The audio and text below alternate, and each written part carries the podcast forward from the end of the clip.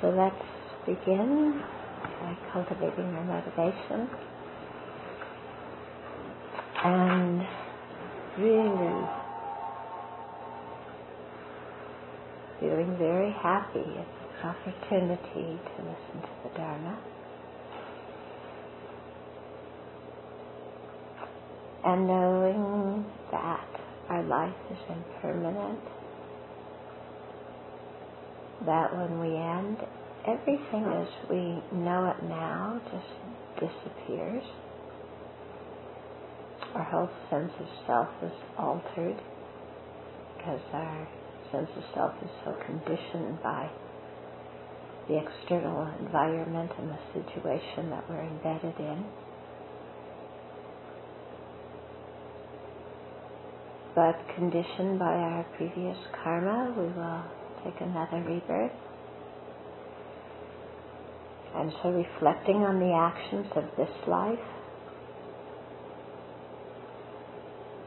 consider do we have a good chance or not of having a good rebirth?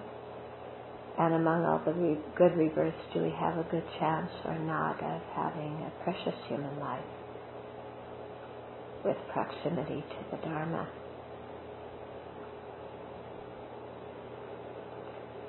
When we really check that, a feeling of urgency may come in our mind that it's really important to practice and to practice now and to practice well in order to transform our minds and progress on the path.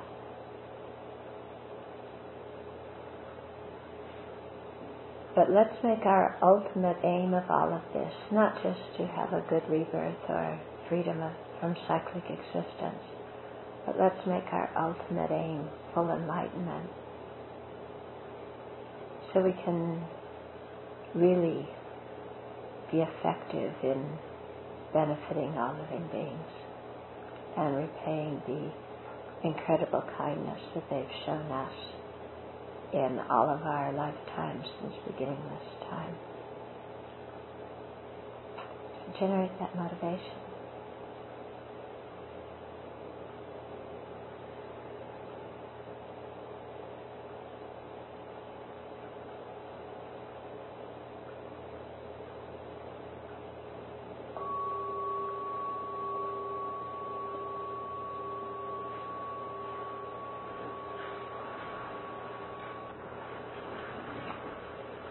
Okay. So I thought I'd um, just start today uh, with a question that didn't really pertain to last week's teachings, but it's an interesting question. And I'm very sorry if I don't have time to write long emails with responses to people's individual questions. So I prefer to pre- present them to the group like this because probably they're the questions that many people have. So we talked about it a little bit this afternoon. Question in the EML program. So somebody is um, saying that there's two strands, two broad strands in psychotherapy.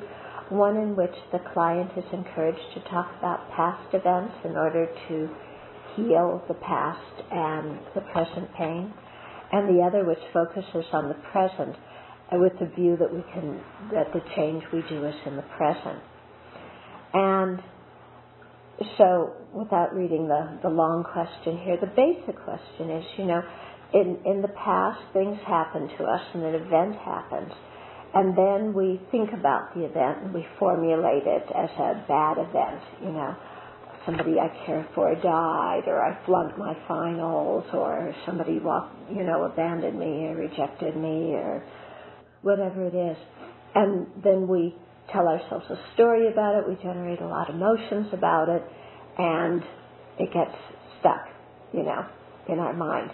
And so the, the question comes in, like we may respond with anger or, you know, resentment or sadness or attachment or whatever to, to some preceding event.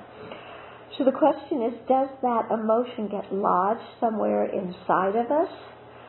So that later on in the person's life they may recall that bad event and feel that emotion again? Um, or is the sadness something that, uh, let's say later on in your life, a similar situation happens, and so it's a new kind of sadness that gets generated in you in response to a similar kind of a, event. So there's kind of a, a couple of questions involved in this. One is, if we had the event in the past and then we remember the event in the present, is it the same sadness? And the second question is, if there's an event in the past and then we have a similar but different situation in the present, is it the same or different sadness? Okay, so, and I'm not a therapist, okay, so I'm not speaking from the viewpoint of a therapist, I'm just trying to speak as a Buddhist and just maybe a little bit from my own experience with working with my mind. If something happened before, you know, some event and I had some emotion, and then I think about that same event now, and then I have that same emotion again, I don't think it's the exact same emotion as there was in the past because the past is over and gone with and nothing repeats itself. Okay? So whatever happens in the present is necessarily a new emotion, even though it may be related to the previous emotion. And even in thinking about the previous thing, I could look at the situation and remember feeling sad or angry. Or I could remember to look at the situation and generate new sadness and anger. Because remembering that I felt sad and angry sad or angry isn't the same as feeling sad or angry now. Okay? So there's that one. I can remember how I felt in the past, past even though I don't feel that way now. And then by remember, remembering the situation. Or I could remember the situation that, oh, I lost this person or we lost the relationship and, you know, those, those feelings come up. Still, you know, there might be similar feelings, but it's a new moment of mind, isn't it? And also, although it seems like a similar feeling, we're recreating it again by the way we think. Because we're thinking the same thing. So we're recreating the emotion. Okay? Because if you look at it, this it couldn't possibly be the same emotion because the situation is not happening to us right now. And you see this so clearly when you're meditating and you recall something that happened in the past. And then you're getting all huffed and puffed about it in your meditation. And then the bell rings and you wake up and hey, there's nothing all around here. You know? So it's very clear that it couldn't be the past situation. And it couldn't be the same past emotion. And it's very clear also that our mind is creating the emotion by the way we are remembering the situation and the way we are continuing to describe the past situation to ourselves in the present. And our memory isn't always so good. You may have noticed that how the other person remembers the situation and how we remember the situation is vastly different. Huh?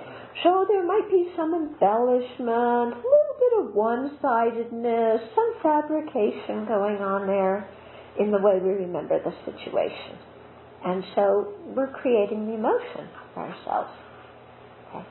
Now, then the second part of this question was, even if it's a new situation, okay, but there's some similarity to the past one, so then you generate similar kind of emotions now. Okay? So are those just the same past emotions that are just coming up now again? Or are they new emotions? And again, I think that they're new emotions. They are related to the past emotions in the, in the sense that we are conditioned by what happened to us in the past. But conditioning is just that, it's conditioning. It's not predetermination. It's not lodging an emotion in our body. It's not making it so that we can't possibly feel any other thing in response to a similar situation. It's just a factor of conditioning. Okay? I think the more we think about our emotions as these concrete things you know, I have subconscious anger that's there all the time and erupting into the surface in the present. The more we think about it like that, the more we trap ourselves in that emotion. The more we think that our emotion is embedded in the cells of our body, excuse me? You know, my emotion is, is, is my consciousness, the cells of my body. It's physical material, and anyway, they're all getting recycled every seven years. And even moment to moment, they're arising and passing away, arising and passing away. How, how is something going to get stuck in my body? You know, as if there's this truly existent emotion in my truly existent permanent body. And I think the more we think like that, the more our conception confines us. Okay. Now it is true, you know, we may associate different parts of our body with previous events and previous emotions. Okay, that's true, but that's just conditioning. That's not predetermination. Okay? And it's not like locking the thing in. Yeah. So, uh, you know, if we have some conditioning in a, in a certain direction in the past and a similar situation arises now, what happens is our mind tells ourselves the same story or a similar story that we told ourselves in the past. Our story is our invention. It is, isn't it? Because not everybody tells themselves the same story. Yeah? You ever realize, you know, you've experienced a situation with other people? Not everybody comes out of that situation with the same story. Of course, we think our story is the right and only true, real one objectively, but so does the other person. Okay? You, you see what reification means? yeah? And so we just lock ourselves in with, you know, okay, this situation that's happening now, it pushed my button. It's the same situation that happened 10, 20, 40, 90 years or lifetimes ago and I have no choice but to react in the same exact way. You know? That's rubbish. Yeah? That's rubbish. We need to meditate more on impermanence. And not just the gross impermanence, but also the subtle impermanence, that everything, moment by moment by moment is arising and passing away, rising and passing away, rising and passing away. So even when we see something that looks like one concrete thing, it's actually very different moments that our mind is pasting together to make something. Okay? So the more we have an understanding of this, the more we don't cling to things by, you know, conceiving them as being truly existent. Able to rise and let them go. And then also the whole thing in the Dharma practice is we examine our present situations. We may see some pre- present emotions or attitudes or views that are similar to things that we've had in the past, and it may create, you know, we may remember things that happened in the past, and it, and we can use the same antidotes that we use now to deal with those emotions to apply to the situations in the past. And sometimes I think it can be very effective when we're training ourselves in a particular Dharma antidote to remember a situation that happened in the past that we haven't fully resolved, bring it up in our meditation, and then try seeing that situation through the perspective of the Dharma antidote now, while it's not happening, and reshape how we view the past situation. And that gives us some training in thinking along those lines so when a similar situation happens now, you know, again, we, we're familiar with that way of thinking. Okay? So, for example, you know, uh, I got screamed at a lot as a kid, yeah? And and so whenever somebody raises their voice, I just like go, you know, in fear, and I can't hear and listen, and I'm terrified and I'm angry and I shut down and okay, let's let's say that's the situation. Anybody have that? okay. So yeah, my my vision, my first Dharma course when I went went, and Lama Zopa was talking about the hell realms, and he was talking about hot and cold and this kind of stuff. That didn't get me. My hell realm was somebody screaming at me all day nonstop. You know, that was my version of a hell realm. Anyway, forget that. Um, okay, so so I had that kind of situation I little. So here I am. I'm an adult. Somebody's angry, raises their voice, starts screaming and yelling. Is the only possible thing I can do freeze, get terrified, anxious, and afraid and angry? and stuff it all down? Is that the only possible thing I can react with? No. If I react that way, you know, part of it is because I have a habit pattern from the past. So there's some conditioning there, and there's a habit pattern. But a habit pattern is just a label that we've given to a bunch of situations that have some similarity. There's no inherently existent habit pattern there. Okay? It's just a bunch of situa- you know, situations that are all different that our mind conceives as having some similarity. Don't box yourself in by, you know, well, this is my habit and I can't change it. Okay. So I go and I'm about to just, because I'm running on automatic, not being mindful, not having checking awareness, clear comprehension, samprajana, introspective alertness, whatever you want to call it not having that one, and so I'm just on automatic, and so the same emotion comes up. Okay? Or I can be aware of what's going on and stop it and say, oh, this is a different situation. Okay. Now, if I still have some leftover stuff from what happened before, when I'm sitting quietly in my meditation, I can bring it up. And okay, somebody's yelling and screaming at me.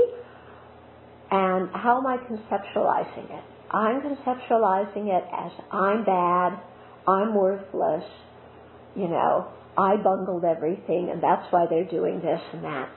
You know? So completely seeing it as I'm something terrible. And then I ask myself, is that the reality? Maybe as a young kid I did something wrong. You know, I you know what I did one day? I pulled up the, the expensive plants my parents had just planted because I thought they were weeds. You know? Okay, so I get, you know, I, ma- I made some mistake. There was no bad intention, no use in saying I'm awful and terrible. Or even, I really did do something naughty, and I have plenty of those, but I've conveniently forgotten them. Um, I only remember the times when I got yelled at unjustly. All the times when it was just, when I actually was you know, a naughty brat and, and obstinate. I've forgotten all those, but okay. There probably were some somewhere, one or two. Um, and you know, okay, I did do something awful as a kid. Well, why that doesn't, you know, and my parents, they're human beings and they they yell and scream and I don't need to go into this whole thing of, you know, I'm an awful person and worthless and I can make everything go wrong and I have to be terrified every time anybody raises their voice. I don't have to go into that. That's not the reality of the situation. Anyway, why are they why are they yelling at me? I created the karma. I created the karma. Then I go, oh, but I was just as sweet as a child. I had never yelled at anybody before. I only cried in the middle of the night for the first two years and my parents away, but you know. But what about previous lives? Yeah? If previous lives are anything like this life, we probably said a few unkind things to people. Yeah, we sure have this life. Previous lives probably did the same thing.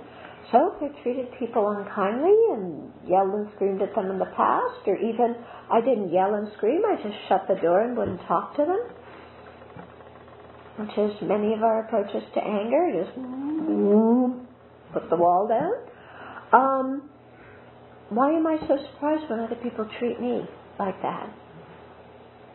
Purely a product of my own actions. If I hadn't created the karma, that situation would not, would not have happened to me when I was a kid. Okay? So I'm not blaming myself as a child. I'm not blaming the victim. What I'm doing is taking responsibility for my own negative actions in the previous life. Even though I can't remember them, I know that I had done some in the past. Plenty of time and beginningless time to make a few awful mistakes, or many awful mistakes, or hurt a lot of people's feelings, or whatever. So plenty of time to do all that. I'm the continuation of that person. So this thing happens in, in to me when I was a kid. Result my own karma. Why did I create that negative karma in a previous life? Under the influence of my own self-centeredness. 100% self-centered. True, isn't it? Yeah, when we lose of temper to somebody else, 100% self-centeredness. So I was under the influence of my own self-centeredness in previous life. I did something harmful to somebody. Now I have a choice in this life. I can either continue blaming other people for my problems, I can say, you know, I have self-centeredness and I do negative things uh, by self-centeredness and that creates cause for my own suffering. So I have to be very aware now in this lifetime not to do those same kind of things again. Because if I don't like the result I'm experiencing now due to previous actions, then I shouldn't create the same actions now to experience those results in the future. Called learning from our mistakes. Okay? So it's nobody else's fault, you know, that, that that happened when I was a kid. It's the result of my own karma. I'm going to be really attentive now and not you know, try and really oppose my self-centeredness and not let it run the show in my life. Yeah? And try and create some virtue and do some purification. And I'm not going to continue, you know, just describing that old situation to myself in the same way and so that I have the same emotions again and again. Yeah? I'm going to describe it in a different way. And I might even say, oh, somebody's yelling and screaming at me right now. That's good. That's the result of, um, it's the ripening of my own negative karma. And now that karma is over and done with. I'm so happy this person is yelling and screaming at me.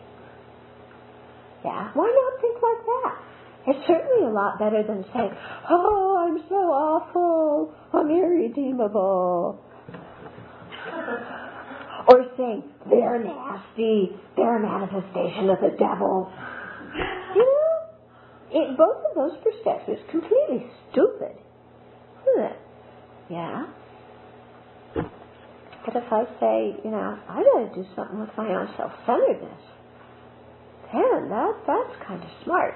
And if I say, good, right now that person's criticizing me, um, purifying that karma, it's ripening. That karma could have ripened in a hell realm rebirth. You know, for a few eons, I could have been born as a kitty cat sleeping during the teachings. You know, with his head on the Dharma book. Different ways of absorbing the Dharma. you know, there's, there's so many different things I could have been born as as a result of that karma. And now it's just ripening and getting, you know, and hearing these unpleasant words. I can manage hearing some unpleasant words that are happening to me because of my own self-centeredness. I can manage that. It's certainly a lot better than a than a horrible rebirth. You know, hearing some unpleasant words is not going to destroy me. Like I said, negative karma ripening, great. Okay? Actually, um, I should insert right now that it's going to look like a different topic, but it's the same topic. That we're doing the Essence of Refined Gold teachings, and we're going to finish them next week. Okay, we're going to finish the text tonight and next week, and then on September 4th, we're going to start a new text, which is Thought Training Like Rays of the Sun. And it's a beautiful, beautiful thought training text. And there's a whole section in it that deals with transforming adversity into the path. And so that whole uh, way of thinking that I just described to you now, of seeing it as my karma and therefore not getting upset, and of seeing it as the result of my self-centeredness and therefore determining to oppose my own self-centeredness, those are techniques that we learn in the thought training text. Okay, so we're going to start that teaching uh, on September 4th, and we're going to go every Thursday night with the exception of two or three nights when we'll have that on the web and keep going with that. What? Next Thursday is the fourth. Next Thursday is the fourth. Whoop! And we're going to finish this text tonight.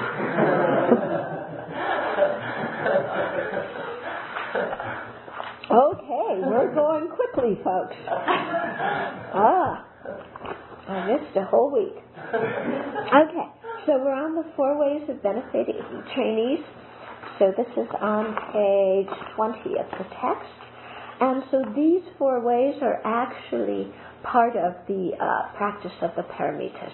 Because uh, as we practice the Dharma, then at a certain point we'll want to be able to benefit others, and these are four ways to uh, to benefit them and to gather them around us in order to teach them. Okay, so um, the third Dalai Lama says, with the motivation to attain enlightenment for the sake of all sentient beings, one, make offerings in order to assemble an entourage of trainees. So if we're a generous person, people tend to like us, then they'll come and it's easy to teach them. Two, to please them, show them a smiling face and, and speak to them gently. So same thing, if we're friendly, if we encourage them, if we're a nice person, then they'll want to hang around us. There's the opportunity to teach them the Dharma. Three, then we actually teach them the Dharma, the six far uh, reaching attitudes and so forth, and teach them how to practice it. Okay, so that's the best way of, you know, benefiting them. And four, we live and practice in accordance with the teachings that we give. In other words, you've got to walk your talk and not be a hypocrite. And if we do that, then people learn through our example. And so just by being around us, they can watch how we handle situations and they can learn from that. And then it also means that we're acting consistently, because if we don't act consistently, then nobody's going to believe what we're saying. Okay? So in every possible way, develop these four profound methods of benefiting others. Okay, then combining serenity and special insight. So the third Dalai Lama says, moreover, because self-grasping is the root of samsara, a single-pointed concentration which does not contradict that grasping does not have the ability to sever the root of samsara. Okay, so concentration alone won't sever the grasping. That's the root of samsara. Alternatively, a wisdom cognizing non-true existence, but lacking the serenity that dwells unwaveringly and single-pointedly on objects of meditation, will never eliminate the afflictions, no matter how much it searches. So having wisdom alone also won't eliminate the afflictions. In order to attain liberation forever free from afflictions, Mount the horse of serenity meditation that does not waver when placed on the view that realizes emptiness, the ultimate and unmistaken nature of existence. So we need, to attain liberation, we need serenity, you know, shamatha, that is then placed on emptiness. That we have, and the emptiness we've ascertained uh, through uh, analytic meditation. So it's the correct view, and we're able to stabilize on our mind, mind with that serenity. Okay? Riding this horse and brandishing the sharp weapon of the four great methods of Mahayana reasoning, free from the extremes of absolutism and nihilism, generate the wisdom that understands the actual mode of existence, the force that destroys all grasping at extremes. So com- by combining and unifying serenity and special insight, then use it to destroy the ignorance that grasps at true existence. Now, in here, it, it um, mentioned the four great methods of uh, Madhyamaka reasoning. I've seen four methods. I've never heard them put together as like this is a class of the four. but I've seen four, so maybe it's this. The, the first one is that one uh, that we did a few weeks ago, uh, Nagarjuna's tetralemma, that, that uh, things are not produced from self, others, both, or causelessly. The second one is dependent arising, which is the king of reasonings. The third one is um, is called the four extremes, and that is does an action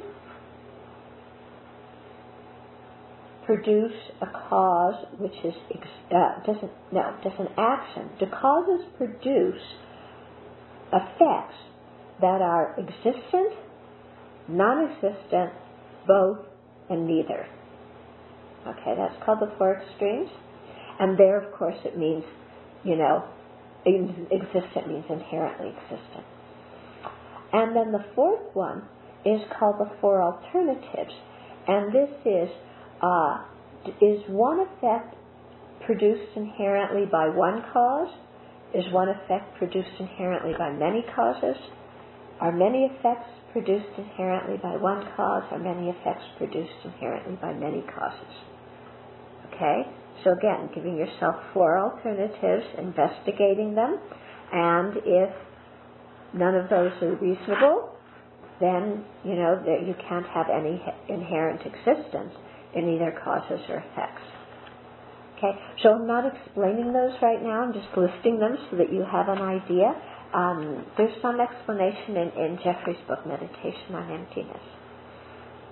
Going, let's go back to the third Dalai Lama. Je Rinpoche said, But the power to cut the root of samsara lies not in single pointed concentration alone Wisdom divorced from the path of serenity does not reverse afflictions, although it may try. Okay, so neither serenity nor uh, wisdom is sufficient on its own. Wisdom searching for ultimate truth rides the horse of unwavering samadhi. She put the two together, and with the sharp weapon of Madhyamaka reasoning destroys grasping at extremes extremes being absolutism and nihilism. With vast wisdom that searches thus, expand the mind understanding suchness. Okay? And the third Dalai Lama continues. As stated, merely accomplishing the concentration that abides calmly when placed unwaveringly upon its object is not sufficient. A mind that rests in one pointed concentration and analyzes with wisdom that distinguishes the various levels of reality, i.e., discerns the mode of suchness, gives birth to a concentration resting firmly and unwaveringly in the meaning of emptiness, the way things are. Okay, so that's basically saying the same thing in similar language. Yeah, that you need to combine serenity and wisdom, and in particular, you need to be able to use analytic wisdom that itself will uh, bring forth the pliancy that leads to serenity. Usually, usually you do use stabilizing wisdom to bring forth pliancy that leads to serenity. To combine serenity and special insight, you need to be able to use the analytic wisdom to make it, uh, to, to establish the pliancy that leads to serenity. Seeing this, appreciate how wonderful is the effort made to accomplish concentration combined with this wisdom. Make a sublime wish towards this end and then plant its seed forever. So, in other words, whether you understand all this or not, make a deep aspiration to have a lot of effort to understand it, to hear teachings on it, to understand them correctly, to practice them, and to gain this realization, and plant that seed in your mind stream forever. Okay? Because it's very powerful by making these kinds of aspirations. Yeah. I mean, why why do we have so many of the opportunities we have this lifetime to practice? Because in previous lifetimes we practiced, and we also made strong aspirations in previous lifetimes to understand things that we couldn't understand then and to hear teachings on them again in this lifetime and further our understanding. Okay, Je Rinpoche said, One point of meditation brings a samadhi fantastic beyond description. Yet do not stop there. So don't get stuck in samadhi. For that, combined it with distinguishing awareness, able to discern the mode of being, gives birth to a samadhi that rests firmly and unwaveringly upon the ultimate. Understanding that, see as wondrous efforts made in samadhi joined to wisdom. Okay, so that's summarizing Then, during meditation sessions, place the mind evenly in concentration and special insight and focus single pointedly upon emptiness, which is as free of extremes as the sky is of tangible hindrances. So that's the space light meditation I talked about a few weeks ago. Between sessions, watch how things, while not inherently existent, manifest like a magician's creations. That's the illusion like meditation I talked about a few weeks ago. In this way, take up the practices of method and wisdom combined. True meditation upon emptiness, held by great compassion and bodhicitta. So don't just do method practice, don't just do wisdom practice, but combine your bodhicitta and your wisdom, and you know, so that your meditation is upheld by great compassion and bodhicitta, but you're focused with wisdom on emptiness, and go to the other side of a bodhisattva's practice. In other words, the other side is full enlightenment. Understanding this path worthy of praise, do not be satisfied by training in only method or wisdom, but which combine the two in a balanced way. Don't just do method practice, renunciation of bodhicitta, accumulation of merit.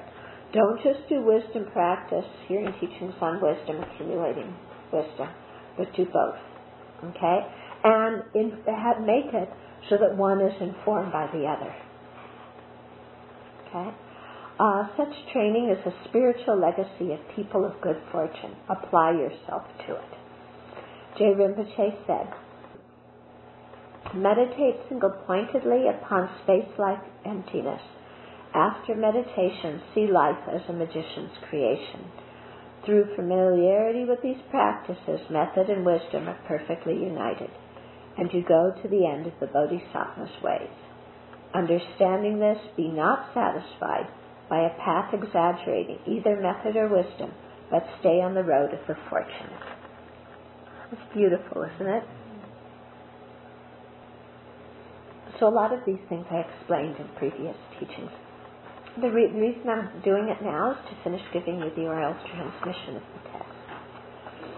Now it's on the section on Vajrayana, which is the esoteric part of Mahayana. So Vajrayana is not divorced from Mahayana.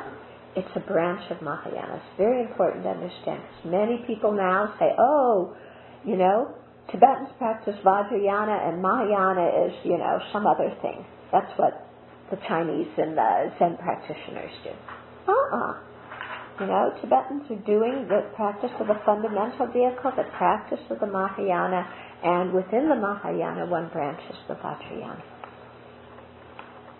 Okay, these are the practices common to the Sutra and Tantra vehicles. That means the above practices that were described are common to the Sutra and Tantra vehicles. Once you have gained solid experiences of them, cast aside all doubts and enter into the way of secret mantra, Vajrayana. The gateway to the secret path.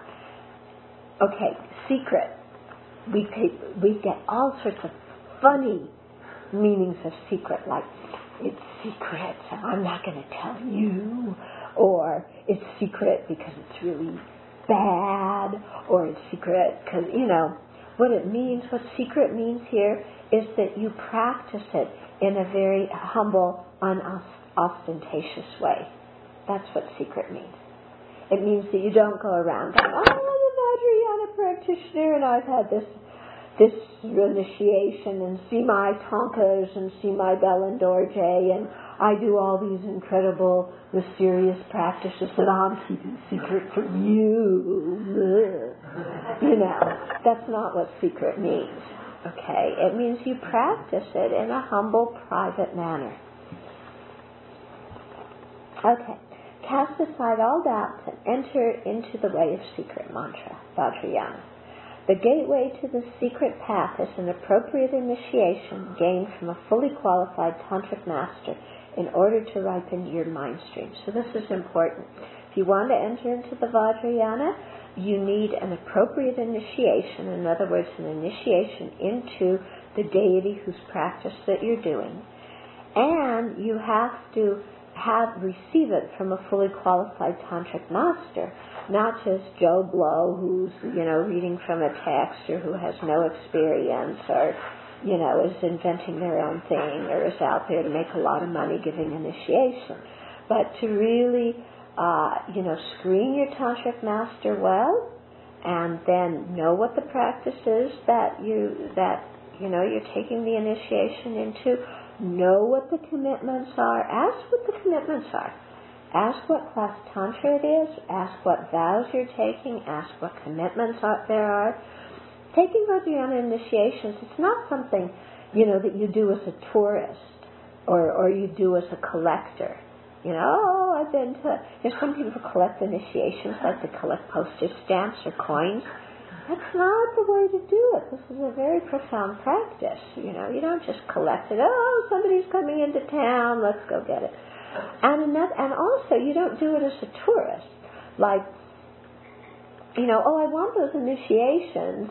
You know, because I want the blessing, but I don't want to do the practice. You know, you're giving me a commitment to do a daily practice. I don't want to do that. That's like a tax I have to pay to take the initiation. I just want the blessing. You know, I'm going to hit me on the head with some, you know, a vase full of water, and let me throw a little flower in a thing, and give me some holy water to drink, and maybe a blindfold, and say it all in Tibetan because the more I don't understand, or the less I understand, the holier it is, you know. And I just want the blessing so I can sit there and, you know, buzz out wrong motivation, folks. Yeah. In fact, I don't think those people actually even take the initiations because they're not aware of what's going on when it's happening. Anyway, I'm really saying this because I've seen so many situations where people just rush into it and they have no idea of what they're getting themselves into. They don't understand the profundity of the practice, so it's really lost on them. You know, whereas if you really take the time and set up a proper foundation and then understand a little bit about Tantra and what, what it's about and why you take it and so on and so forth, then, you know, and you've checked out the teacher and you have faith and confidence in that, then it makes some sense to do it. And then, and you take the initiation because you want to do the practice. Yeah. And then you do the practice and it really has some nice effect on your mind. Okay? At the time of initiation, one pledges to do certain practices and to avoid certain modes of conduct that contradict con- tantric attainment. Honor these pledges. See? If you gain initiation into any of the three lower classes of Tantra, Kriya, Charya, or Yoga, practice their systems of yoga with signs and then yoga without signs. Okay, those are different branches of the, those. If you are initiated into the highest class Tantra, actually there are branches of the practice. You meditate on the deity with signs when you're cultivating uh, samadhi on yourself as the deity and developing clear appearance and divine dignity. And then the yoga without signs is when you're meditating on the ultimate nature of the deity and uh, deepening your understanding of emptiness. If you are initiated into the highest class Tantra, Maha Anuttara Tantra, first master the generation stage practices and then those at the completion stages. So those are two stages. Generation stage is when you generate yourself as the deity, and completion stage is when you learn the techniques of dealing with the uh, channels, winds, and drops to uh, access the extremely subtle state of mind and wind and use that to realize emptiness. Je Rinpoche said, having generated experience in these practices common and fundamental to the two Mahayana vehicles, Sutrayana's causal vehicle and Vajrayana's resultant vehicle. Okay, so the Bodhisattva vehicle by, by Sutrayana and the Bodhisattva vehicle for Tantrayana. Rely upon a wise guide, a tantric adept, and enter into the ocean of tantras. Then, basing yourself upon the complete oral teachings, give meaning to the human birth you have gained. I, a yogi, practice like that. You, a liberation seeker, should do likewise. Okay. Now the third Dalai Lama writes a, a summary of the path. This is a, a summary, and then it's kind of a dedication too. This is how to approach the complete body of the path that condenses all the principal points of the sutras and tantras, and how to make meaningful the opportunities afforded by your human rebirth.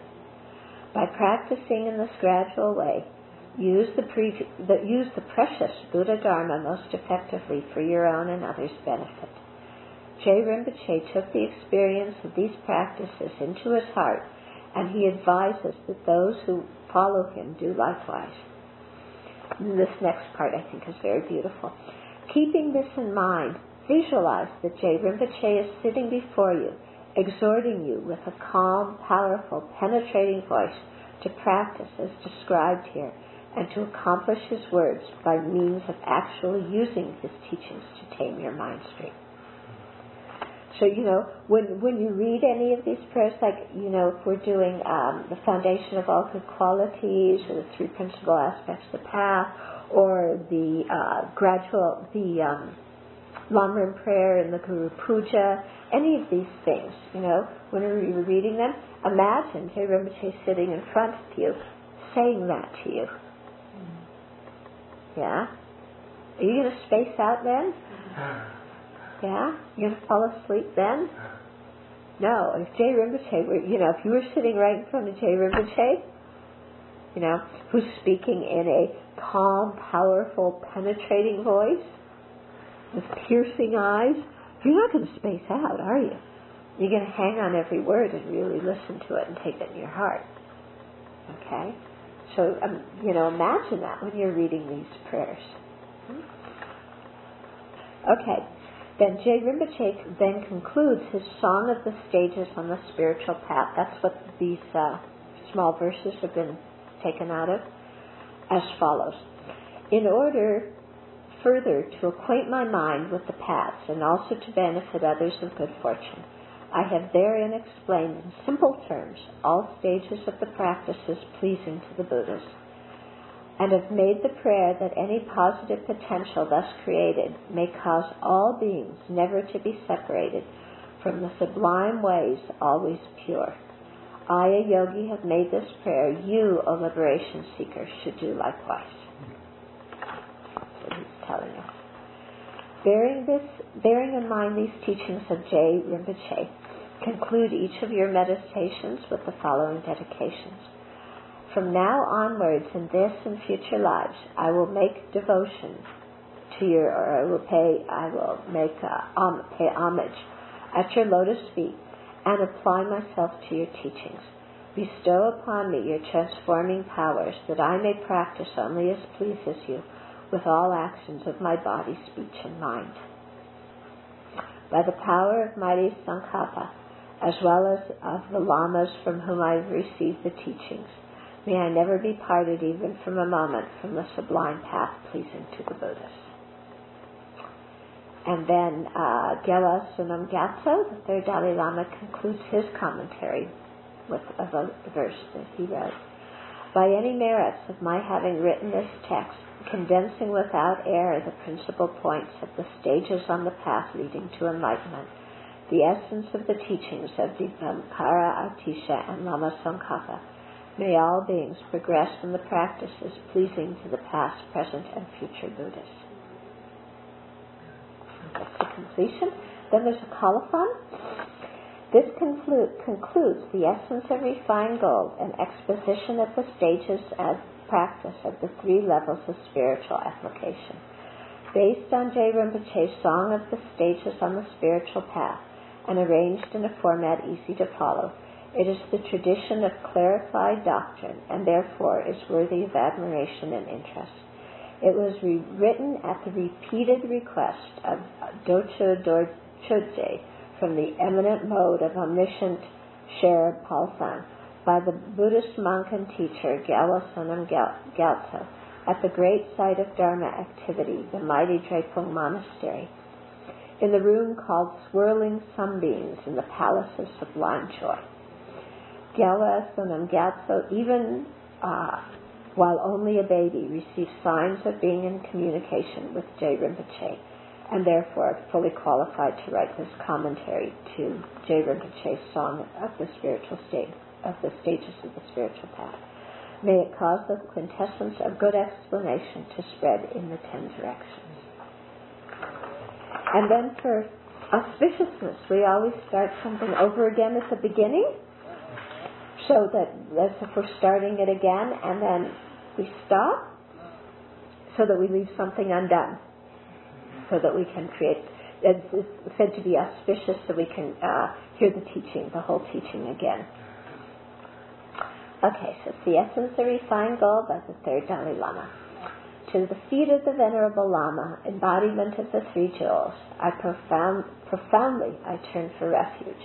Bestow upon me your transforming powers. Here, for spiritually inclined beings who wish to take advantage of the opportunities afforded by a human life, is the treatise on Lamrim tradition of meditation, a song known as Stages on the Spiritual Path Leading to Enlightenment. What is the Lamrim tradition?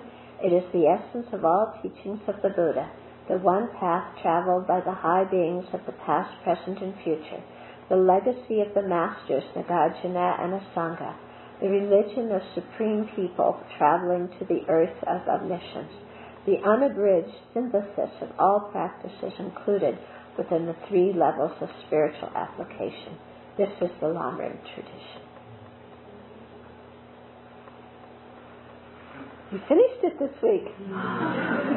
After how many years? I don't know. Huh? One year, a year and a half, almost two years. Okay. So, any questions?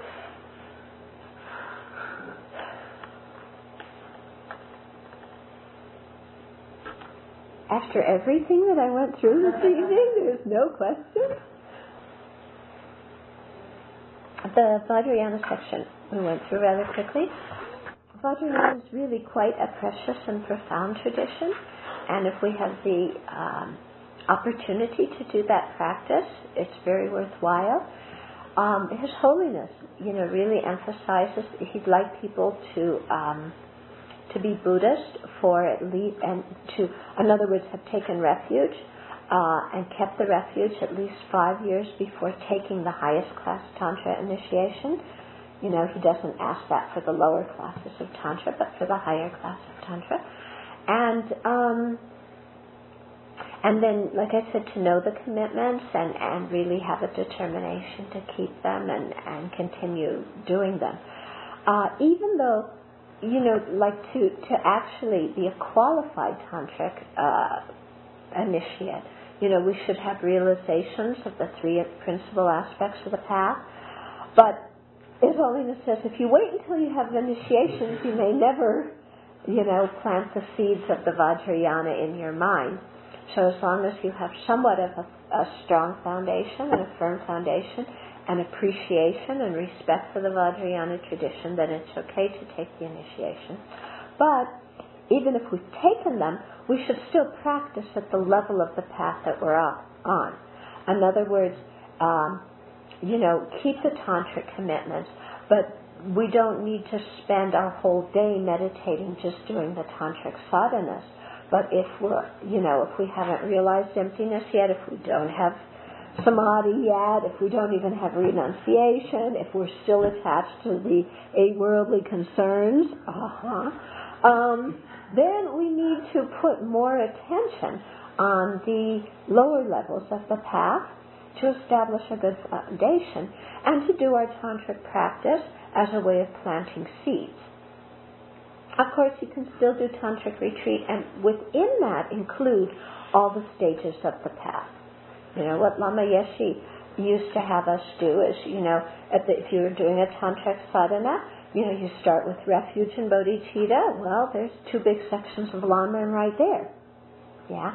And to generate bodhicitta, you actually have to do all the meditations on renunciation first. Okay? And so you, you do that. Then there's um, usually in a tantric sadhana, then you have a seven then prayer, something similar to that. So that's the accumula- accumulation of merit and, and uh, purification of negativities. Sometimes within them you have a Vajrasattva practice to help you purify also. Then you often uh, take retake your Bodhisattva vows, you know, so that's good. Gets you back into you know more familiarization with the Bodhisattva practice.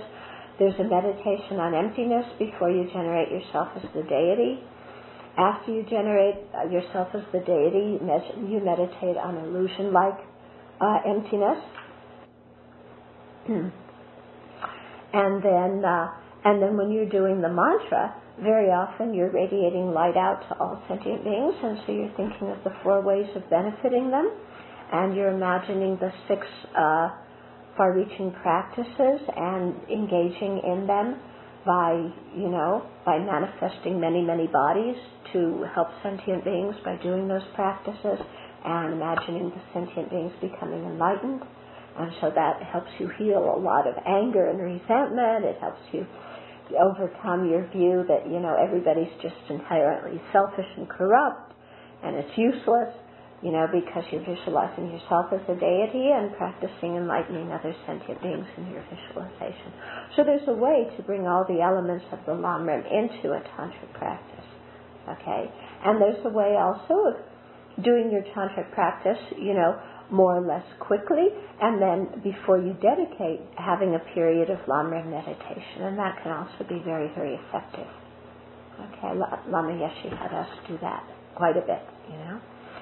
So there's lots of ways of integrating these things, but the basic thing is really work to establish a strong foundation in the three principal aspects of the path and really apply the Dharma uh, to your life. Don't make the Dharma just some intellectual fairyland something, you know, or make Tantra fairyland, you know, oh yeah, I'm just radiating out, you know, things to all these people, but then in the meantime you're still getting angry and, you know, attached and everything like that. Okay? Now, do you have any questions? Yeah. I, when I was quite young, had a lot of initiations, um, many of which I haven't thought about for 20 or 25 years. Uh-huh. And I'm wondering about, like, some of them I didn't even know what commitments were and stuff like that. Uh-huh. So there's a way of like, I think I have more than one lifetime of going back to do all the work if I actually mm. fulfill all of those mm. commitments. So how do I Okay. So you're saying that 20, 25 years ago you took a lot of initiations, but you didn't really understand what you were doing, and you don't even know if you had any commitments from them or not, or what to do. Um, so now, I mean, you're somebody with, who has faith and appreciation in the Dharma. You could contact that teacher and ask them, you know, the teacher's no longer alive. Okay. Um, well, do you remember? Do you remember the names of the deities? Some of them I have, but also our house burned down, so about five years I don't have okay. records. Okay, so some of the deities names you remember, other ones were vanished when your house burned down, the notes you had. Uh, well, at least the ones you remember, you could check with somebody who may know, you know, what, and, and if you remember any of the initiations, and somebody could, you know, kind of give you the standard things that are usually the commitments for those practices. But it probably involved the, taking the bodhisattva vows at least. So that's good. And to keep the bodhisattva vows, it's very, very worthwhile and very wonderful. Yeah? Um, when did you enter sacred mantra and how did you know you were ready for it? Oh, when did I didn't how did I know I was ready for it? Well, I actually had very little understanding of what I was doing. After my first meditation course, which was three weeks long, um, Lama offered a uh, a very simple Chenrezi uh, Jainong a commission. So it was the lowest class Tantra, and he just had us do aspiring bodhicitta, and the commitment was to say uh, a mala of Mani Padme Hums every day. Yeah, and so I've done that. I, I took that, you know, and I've, I've kept that daily since then. I didn't understand much of, of what I was doing at that time, um, but it was a lower class tantra thing, and I, and I did keep the, you know, the, the commitment. Um, in terms of, of the highest class tantra, I took that because under Lama's recommendation, uh, Panchen Serpa Rinpoche was coming to Kopan, and Lama recommended that everybody do that. I took it under very interesting uh, circumstances in the sense that we had the commitment to do the six session Guru Yoga and to do at least the short sadhana, and the short sadhana was not translated into English. Yeah? So I was just, uh, or or maybe it was, but we didn't have a copy of the English at that time. It took a few weeks to get a copy of the English, so I was just learning Tibetan, and so I was kind of just saying it, and sounding out the words in Tibetan, not really understanding what I was doing, saying the, the number of mantra when I came to the spot of the mantra in the text. And then after a few weeks, I think we got the English translation. Still, I didn't understand anything of what I was supposed to be doing because you really need teachings on this. And I didn't receive teachings for another probably three years. You know, it was probably three years between the time of the initiation and the time I received teachings on the on the practice. Once I received teachings, then I really began to understand what how I was supposed to think and meditate. But during that whole time, I, I did the sadhana and the mantras. So it was nice, better doing it in English. I understood a little bit more. Yeah, and the succession to yoga and everything. Yeah. I was just wondering the term idam, what does it really mean? And is it related to the Vajrayana? The, the, the term yidam. Okay, yidam, it actually means mind seal what it, it's referring to is, is one of the, the deities, and it's, uh, you know, there's many, many different deities, when, and you do deity yoga, which is, yoga means to like unify, so you're trying to unify your mind with the deity's mind. Okay, so your mind with the yidam's mind. Okay, and you take the initiation as a way of the teacher who is generating themselves in the form of that yidam, in the form of that deity, uh, you take the initiation from them because they are like introducing you to the deity, you know, and planting the seeds in your mind stream of that practice. Mm-hmm. If there's so many types of initiation, Mm-hmm. how do we choose which one we should focus on? Okay, so there's so many kinds of deities actually, then how do we know which one we do we practice? Usually people have one main deity and you can do that. What I did is I went to one of my teachers and I asked which one should should I practice primarily, you know, and then he told me. You can still take initiations from, from other ones. What Lama recommended if you have many initiations, it doesn't mean and you have the commitment to do many sadhanas. Sometimes they only give mantra commitments, which are real quick, but sometimes there's a sadhana commitment.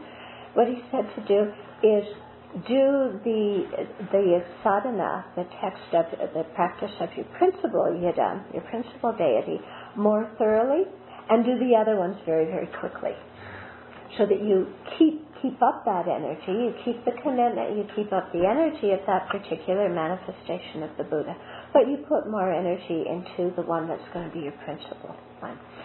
And that's actually, you know, for us people who don't have a lot of time, very busy people, then it's best to be very careful and not to take too many things that have commitments. Because otherwise you spend all day reading your commitments and that intrudes into your time to study and your time to, to do the Lamrim meditation. Okay? May the spiritual teachers who lead me on the sacred path, and all spiritual friends who practice faith and I pacify completely all outer and inner hindrances. Grant such inspiration, I pray. May the lives of the venerable spiritual masters be stable,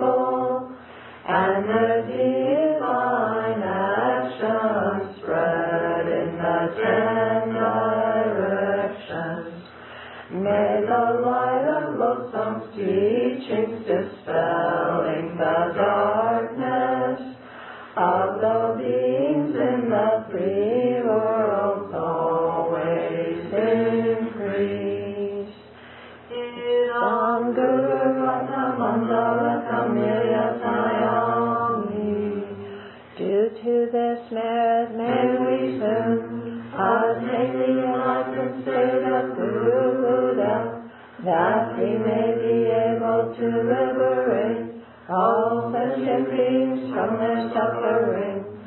May the precious Bodhi mind, not yet born or rise and grow, may the born have no decline, but increase forevermore.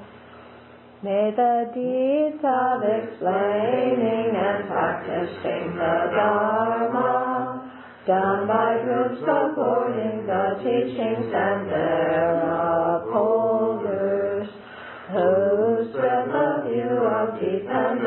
arising and non-violent actions in the ten directions, and especially at Sravasti in the West Moorish.